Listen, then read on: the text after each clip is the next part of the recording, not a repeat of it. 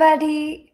Good morning, good evening, namaste, hola, bonjour, and maraban.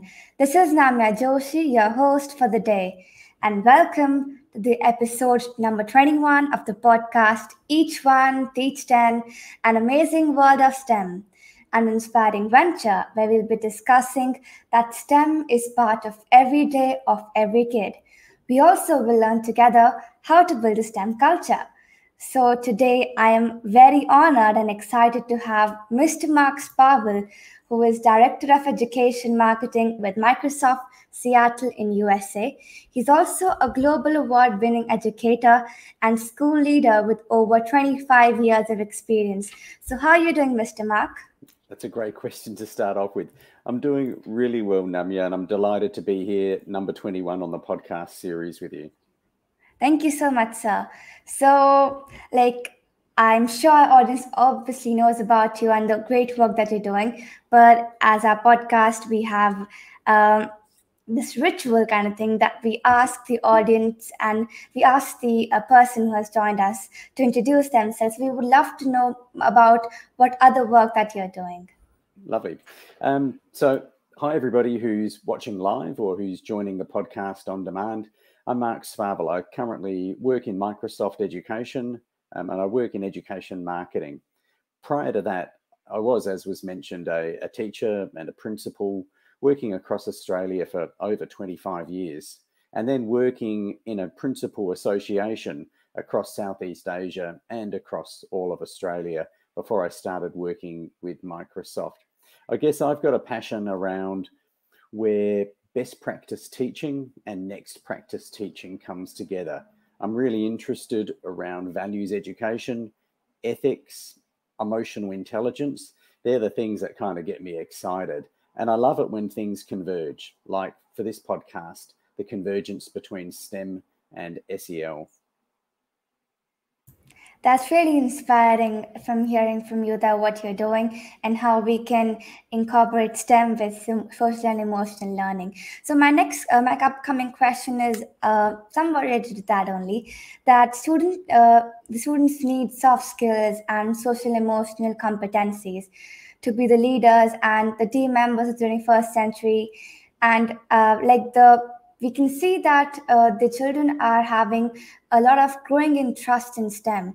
So, how can these STEM activities be ideal for social emotional learning? Mm, that's a great question, and you know it's interesting because there's a there's this kind of this this lovely um, pairing together between STEM and SEL. When you think about it, we've traditionally in our minds kept them separate. We we talk about um, you know we talk about head and heart like they're two separate things. Um, you know, think with your head or think with your heart.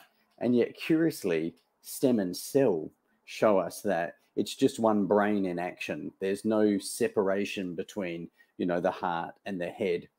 If we if we think about this sort of uh, social and emotional learning, 21st century skills, leadership, uh, if we think about that topic, I think what's interesting is is that big question about why does why does it matter anyway? Like broadly why do social and emotional skills matter for learners today and tomorrow as they enter you know the world of work as they enter society? Um, and you know social and emotional skills are developed through social and emotional learning and they allow us to build the capacity to create relationships and sustain them with other people which is super important regardless of your nature of your future work.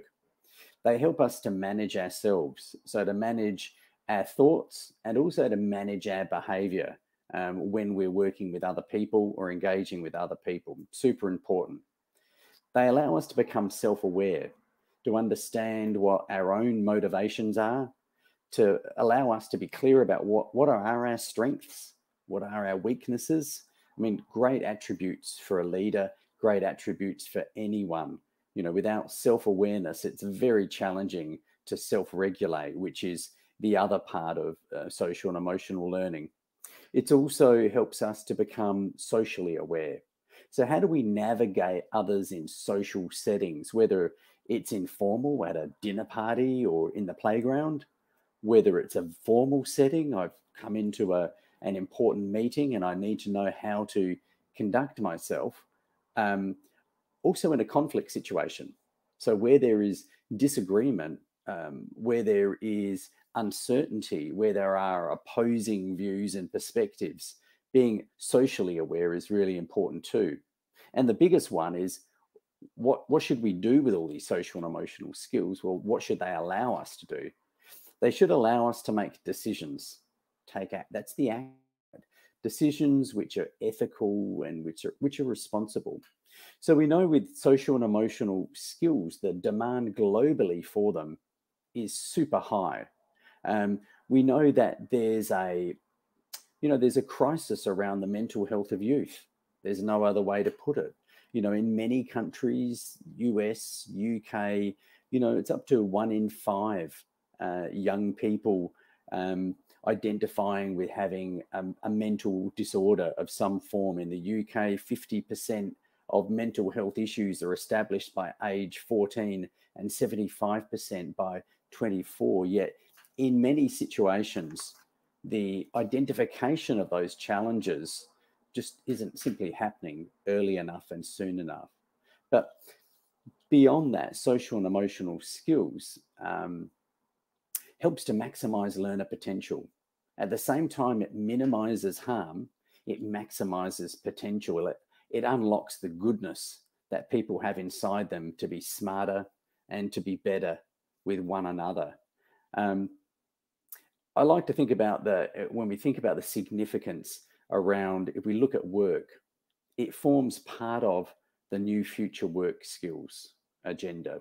So, as we know over the years and over the decades, demand for physical labor and manual tasks and repetitive tasks is decreasing. We know that base demand for basic thinking skills still important, but decreasing. And we know that increasing is the demand for higher thinking skills creativity, synthesizing information. Um, we know there's an increase globally um, in the workforce for social and emotional skills, with some researchers predicting between 30 to 50% of brand new jobs by 2030 will demand social and emotional skills. And of course, there's this massive, massive increase in the demand for the technical skills for the digital economy. So you know that that's kind of that case if you like around social and emotional skills you've kind of um, did you want me to talk about where that fits in with stem or are you going to get to that question? Well i was actually asking that how stem activities can be used with it ah well that's perfect then. I've built the case for why social and emotional skills matter. So when we think about it, when we know how important that is then the next question is well what's the best environment to turn that on? You know, what's the best, as I'm a teacher, what's the best kind of learning that's going to allow kids to develop those things I talked about self regulation, self awareness, social, um, social awareness, making responsible decisions. STEM is. STEM is this kind of interesting, perfect match between the two. And as I said at the start, this idea of thinking with your head and thinking with your heart as separate things, you know, it, it is simply not true. We know that STEM skills exist in non-STEM jobs. Certainly, they exist in in those easily identifiable STEM jobs: computer science, data ana- analytics, medical bioscience, all of those sorts of jobs. But STEM skills exist in all jobs now because all jobs are impacted by technology. So, you know, if you think about um, a job like, here's a great name, molecular gastronomy. So these are, you might have seen them on TV shows. These are chefs who create these incredible, almost scientific dinners. Um, you know, they look incredible, they taste incredible, but there's this hard science behind them. A perfect example of STEM and the work in the food industry. And there's a, a thousand of them that require those STEM skills statistics, problem solving, creativity, intellectual curiosity, the use of data. These are STEM skills, but they're skills which actually sit within all working domains these days. So if you want a job in the future or you want to create a job in the future, certainly the skills you are going to require will be STEM. But curiously, you're also going to need social and emotional skills. So it's the combination of those two.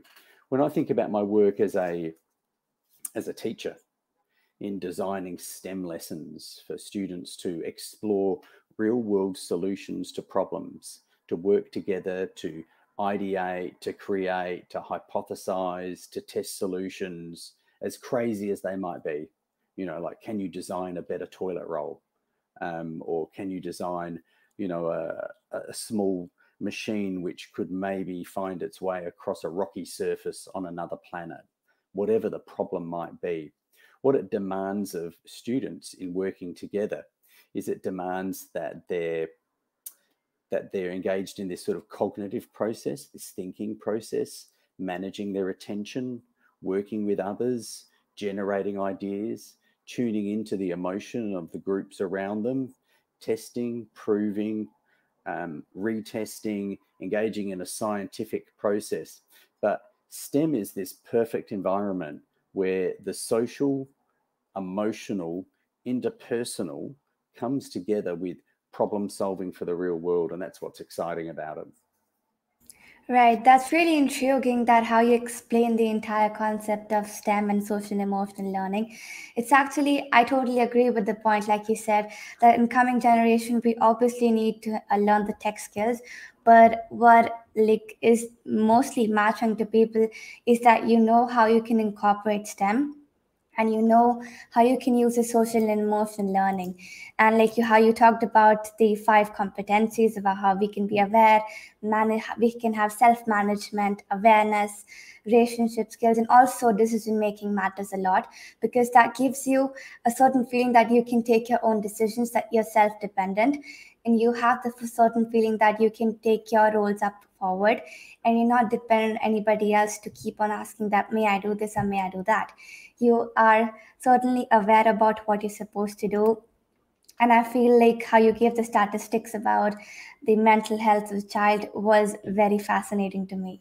Mm, no, thank you for that. And, and you just raised a really super point in that summary uh, namya about you know the the voice the choice the agency that comes with well designed stem you know well designed stem lessons ignite curiosity of course but they also provide, we call it in teacher land, guided release. Essentially, they provide the learner with the opportunity to take progressive control of the learning, to become more self directed, to become more autonomous um, in there, essentially placing the learner in the driver's seat of the learning. Um, and that's, as a teacher, that's exactly what you want because right. that's when you hear a classroom that's making this noise that's this noise of active discover- discussion and active discovery. Right, like talking about the noise, I feel like uh, in many schools, like if you're talking, sometimes teachers tell us to be quiet. But now it's quite different. Like they say, okay, you're getting uh, more involved in the classes because there's a lot of discussion happening. I think another thing is that we also have collaboration when we learn via STEM and social and emotional learning skills. Yeah, and collaboration is a great you know, a great example. Often I say to people, you know, collaboration is more than sharing scissors or sharing pencils. You know, collaboration right. is making important decisions, substantive decisions um, with others. Um, and obviously, in order to collaborate on a STEM task, you need to be able to self regulate. Right? You need, if I'm in the group, I don't want to take over or I don't want to be too passive um, or I don't want to be unhelpful, or I don't want to be hurtful. So I need to know what's going on in my own head and my own behaviors in order to collaborate. So to collaborate, I need to be socially aware, and I also need to be self aware, and I also need to be able to regulate myself. That's that impulse control. We talk about it as executive functioning, but you know, just because I want to be the person speaking doesn't mean I should be. I need to be able to self regulate, watch what's happening with the others, and understand. So quickly, you can see that a STEM project that involves collaboration quickly becomes a very, very important domain for social and emotional skills to be put into action. Right. And I also feel like when we're working in a team, we stretch to compromise our ideas. And if something does not work and we experience failure and preserve something through challenging tasks, it really helps us sometimes to reflect our emotions, both times like in sorrow and joy. And that um, reminds us that self awareness is very vital. Yeah. And, and again, you raise a super point. Um, in those situations, especially in those challenge situations where you're working on a project and everybody's excited, everybody's got great ideas, and you know, ultimately there is at times going to be a sense of maybe disappointment. There'll be pride, there'll be disappointment, there'll be frustration. You know, we've all been kids working in a group where that person has done nothing and we're frustrated, right. or that person has dominated, and we've kind of sat there going, isn't somebody going to do anything? You know, the important piece there is that all emotions matter and they serve a purpose. Um, and providing we can create the time and space, and as teachers, make sure we invite uh, the language of emotions and the opportunity to reflect upon the feelings that are attached to the work, then we can actually start to get even more out of the lesson, more than learning about the science, technology, engineering, and maths components what we're getting from it is the social and emotional dimension around well how do we navigate complexity and ambiguity and change and other people's emotions and what can we learn from this? So as important in presenting the fantastic water rocket that's been built um, or the the clever new mouse trap or the pneumatic door opening uh, to open a garage door that's been built by a group of kids as important in the debrief is what were the feelings that were running through this? Let's do the emotion check in. Let's find out what we can learn from it. Let's also then find out how we can collectively and individually try something different next time if it yes. wasn't working. Not necessarily something better, but something different. Right. There's something always to improve in the project that we're doing. And it's always not everything will goes right at one point. Because like if every innovation that you make, you need to experiment more to give out different ideas. Yeah, I agree, and that that applies that applies to our emotional learning as much as it does to our STEM learning too. So you, again, you make a, a really good point. You know, we we won't all be perfect. It's kind of like a beginner's mindset. You know, when you're learning something for the first time and you're clumsy and you're awkward and you're embarrassed and you're not sure whether you're going to be good enough and it doesn't matter if that first time is riding a horse, um, drawing something, or giving a presentation to a class. Um, by giving yourself permission to be a beginner and accept that those emotions of being a beginner are part of the learning process, then it kind of frees you up because life isn't yeah. about always about pass fail. It's about, you know, improvement and learning. And the situation becomes not why did this happen to me? But it becomes what did I learn from this? Yes. Right. So there's a huge gender gap in the STEM field. Educators and developers seek their ways to engage more girls in STEM pursuits. So, what can motivate girls to pursue STEM according to you? Yeah, that's a, I mean, that's a, a super question. And there is a, an enormous gender gap. I, I think uh, I think I read a stat of only about 28% of women were represented in uh, in, in STEM pathways. Um, motivation is a great question. It ties into social and emotional learning, Brian, because uh, motivation is why we do what we do.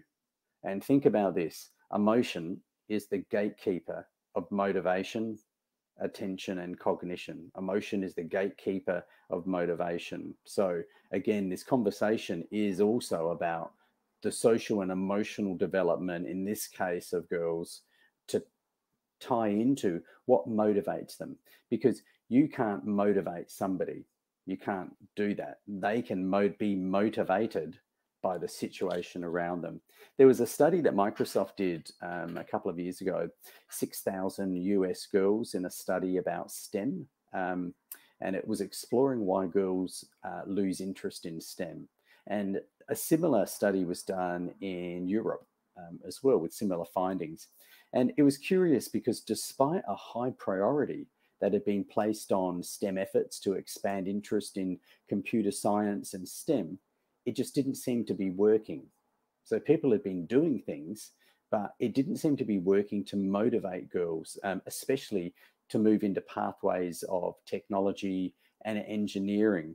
Um, and yet, as you know, at the same time, tech professionals, you know, the US Bureau of Labor in this case, you know, and it's similar across the globe, noted those tech careers as being the highest growth in job numbers and also the best paid.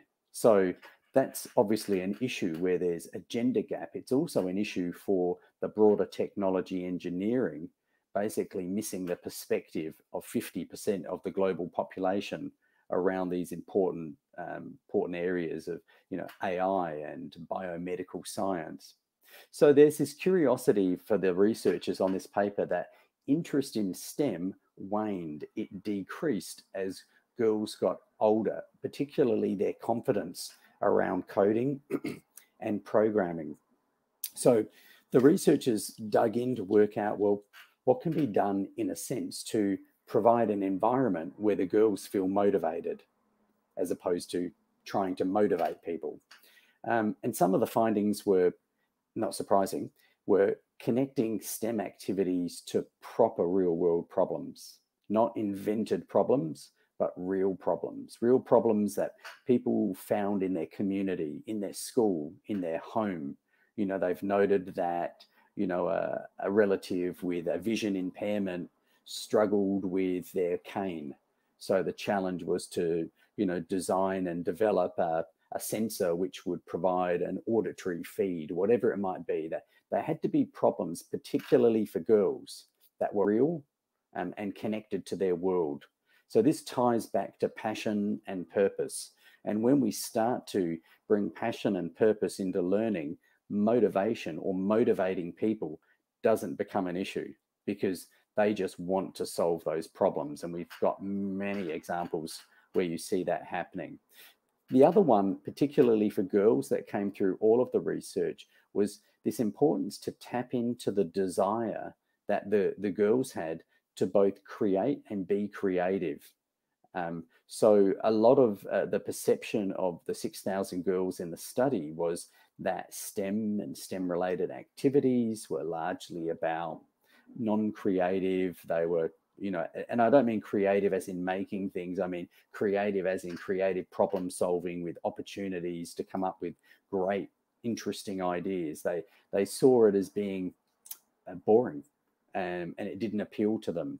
So tapping into the desire, because when they ask the girls, "What do you want more of?" I want to be more creative. I want to be invited to create and be creative. I want to solve problems that are important.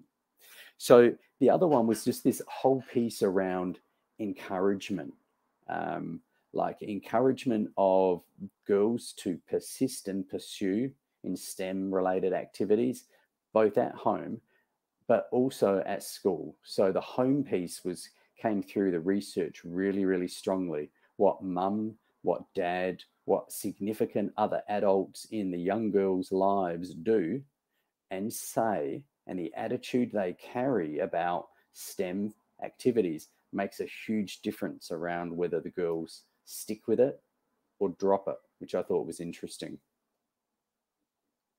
Right, that's really significant how you've shared the stories. And I also wanted to share something that I've I've felt that in society the STEM field has actually become male dominating. Now that's not because the male are using those fields, but we think uh, very less girls coming up to take opportunities.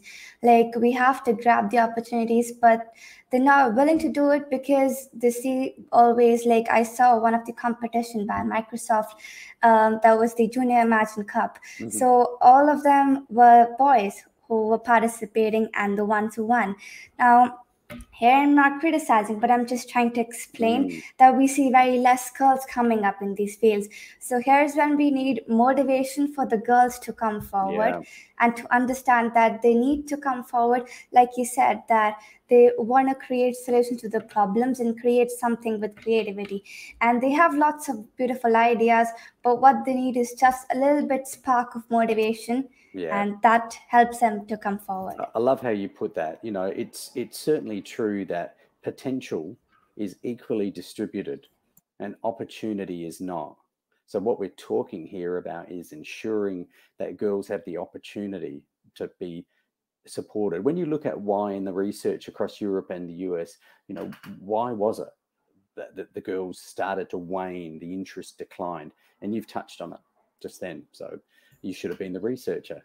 Um, one was around peer pressure, and we know that peer pressure is significant for both boys and girls, yes. but particularly girls. So, what their what other girls do, say, and think is important to them. And that's also the girls outside their immediate world. So the young women and females that they see, the role models, whether they're in media, whether it's in a competition, that a great example that, that you presented there, but where they can see themselves reflected culturally by gender and by age makes a difference. You know, when you can see yourself basically getting you know an award for a computer science thing when you can see somebody who looks just like you doing something that's inspiring then you go i could do that too so peer pressure was a barrier for girls. Number two right. was a lack of role models. So they many girls just simply could not see themselves or women in the roles. Number three was the, the kind of the lack of support at times of parents and also teachers, either intentionally or just unintentionally, not recognizing, as you said, there just needs to be this extra sparkle, like bring your A game. Um, and a really big one, number four, was about misperception. So it was the girls' understanding of what STEM and non STEM careers looked like. And in the non STEM careers, they still contain a huge amount of STEM skills are required. Um, so the girls themselves had not been presented with this full range of amazing occupations that STEM skills can unlock for them. So the, the research came up with some recommendations. Number one was provide um, teachers with more engaging and relatable and hands on ideas for STEM teaching. So by relatable, real world. So not textbook stuff, but real kinds of activities that were engaging, that engaged the full senses so that, you know, the girls would had said that that's the kind of learning that they enjoy. It's the, you know, the making, creating, um, it's the building, the problem solving, it's the real world. Um, they love that. Mentors, really important. Finding girls, mentors they can relate to, role models. In fact, with a mentor or a role model they identify, those girls that have those are twice as likely to remain in a STEM or STEM related pathway. Twice as likely is the impact of that. A really important one, and I think you've touched on this, Namya, is that inclusive classroom. It's a tricky one, you know, as a teacher, and you've got 30 kids and you're organizing these lessons, you've got to be on your game to ensure that the efforts and the achievements of the girls, particularly around science, technology, engineering, and maths, are identified and they're celebrated in ways that don't embarrass or shame the girls, but show them that you see their efforts and they matter. They need to be gently encouraged consistently to stick with STEM. Um, and on the sticking bit, there's this great quote from Reshma is her name. She's the CEO and co-founder of Girls Who Code. Yeah. And her piece of advice, which is from one of those research papers, um, was we need to teach girls to be imperfect. So she was talking at this kind of broad cultural shift, the way that we approach education, particularly to support girls, is to kind of deconstruct this idea that you need to be right, that it needs to be neat, and you need to be quiet, and it needs right. to be done, and you need to be perfect. And if it's not, start again. She challenges that to say that to be successful in STEM, you've got to ideate, you've got to design, redesign, test that hypothesis, pull it apart, start again, get dirty, get grubby, you know, stand up, speak up, um, build things, make things, love it, enjoy it, laugh about yes. it. Um, so yeah. Yeah, because actually that reminds me when we treat all both the genders equally. I mean, like when we're telling girls to be neat and telling boys, okay, you can improve, it's fine. But if we say to both, do whatever you like, you can do it the way you like it. I think that's when they both feel equal and the girls start feeling that we're getting treated equally and not the way that we have high expectations or we have low expectations yeah. for people. Good point. You're right. When we when we start to generate uh, those more inclusive classroom practices, actually everybody benefits. But it, with some of those shifts, particularly the girls, sometimes in order to address an imbalance, you need to treat people a little bit unequally to address an imbalance.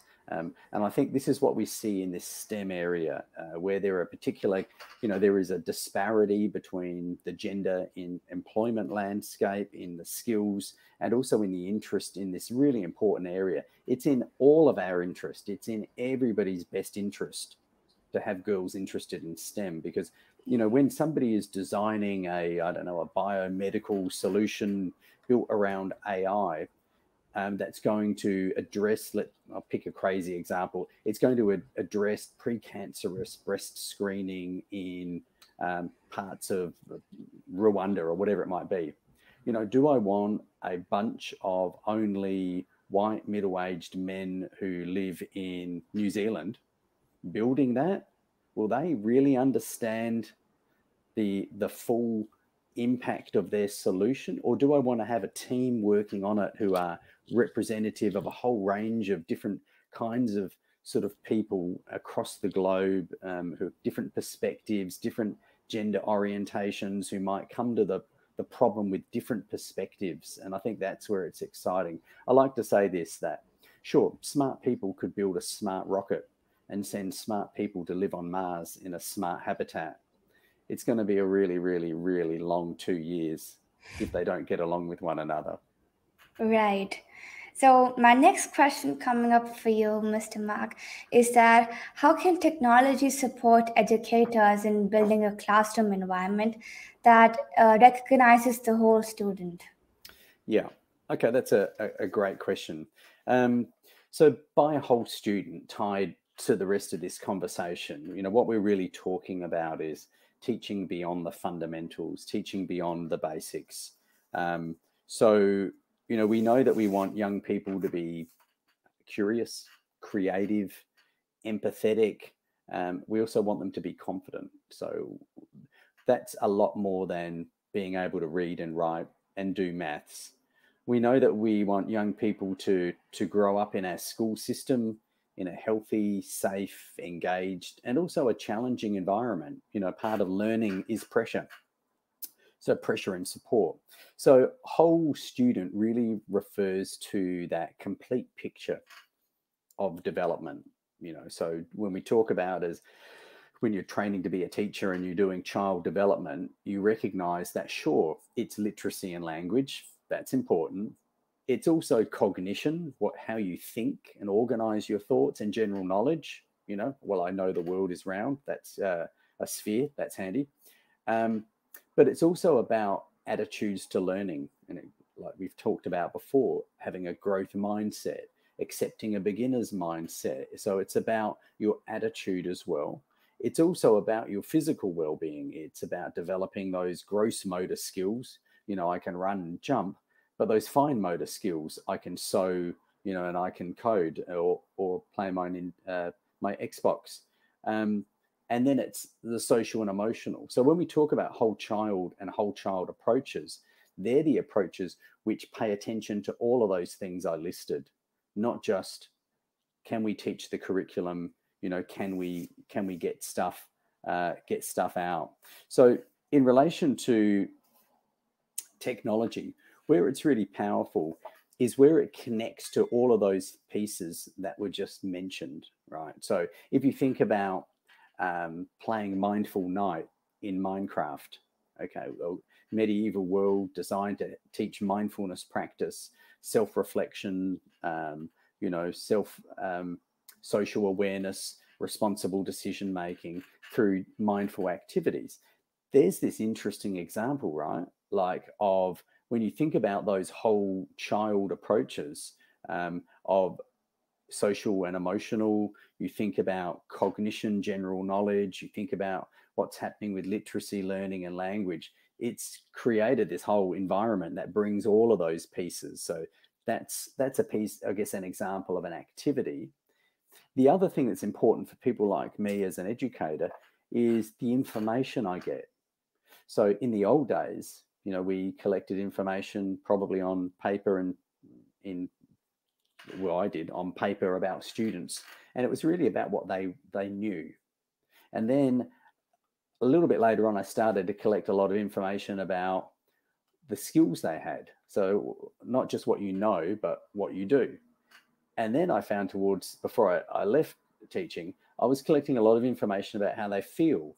And I was starting to realize that there was this curious connection between how students felt and what they knew and their skill development. So we see that in technology now. So an example would be in in Microsoft Teams, we've released um, a feature called Reflect, which I've yeah. been a part of for three years. Um, and really excited that it's out there now. And what Reflect does is it collects student self-reported well-being information. But what's cool is it adds it to the other information that a teacher can view or a principal. So the other information is like a heartbeat of is the student submitting assignments, what's their grade, you know, are they attending school, blah, blah, blah, blah, blah, all of that right. kind of stuff that's important. Now you've got a heartbeat of self-reported well-being from the student. That how am I feeling about the week? How am I feeling about this assignment? How am I feeling about my progress? How am I feeling about the importance of the work that I do? And and if you think about what we asked before with girls in STEM, and one of the things was they they felt that it didn't have a purpose that it didn't connect to the real world. So asking kids especially girls the question around how do you feel about the importance of this topic to you? You know does this does this matter?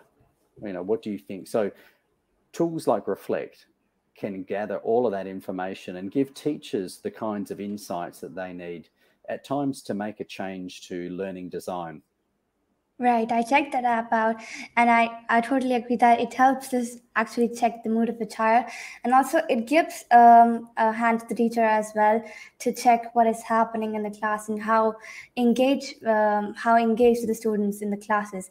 So I had this question for you: that if you were a teenager again, and uh, what would you do to make tomorrow more explorative? Oh, more explorative, interesting. Um, I guess I you know, I would think, why do I want to? Why would I want to do that in the first place? Make learning more explorative because I always like to start with a big why, um, and and I certainly do. You know, learning is this process of constructing and deconstructing knowledge, knowledge, and developing skills that have purpose. Right. That's that's to me what learning is. Um, so the you know students aren't empty vessels waiting to be filled with knowledge and skills by their teacher. You know, if, if you like it from a, a kind of a, a, metaphor, you know, they're like candles that are waiting to yeah. be lit. So, you know, then they can burn brightly by themselves. So, approaches to give students greater control, to be more explorative in their learning, to seek and construct answers, even if they may not be right the first time, to give them the tools and the skills to test ideas, to prove their accuracy and correctness. Those things give students, and you talked about it right at the start, those things give students a sense of control, gives them a sense of control over themselves and their learning.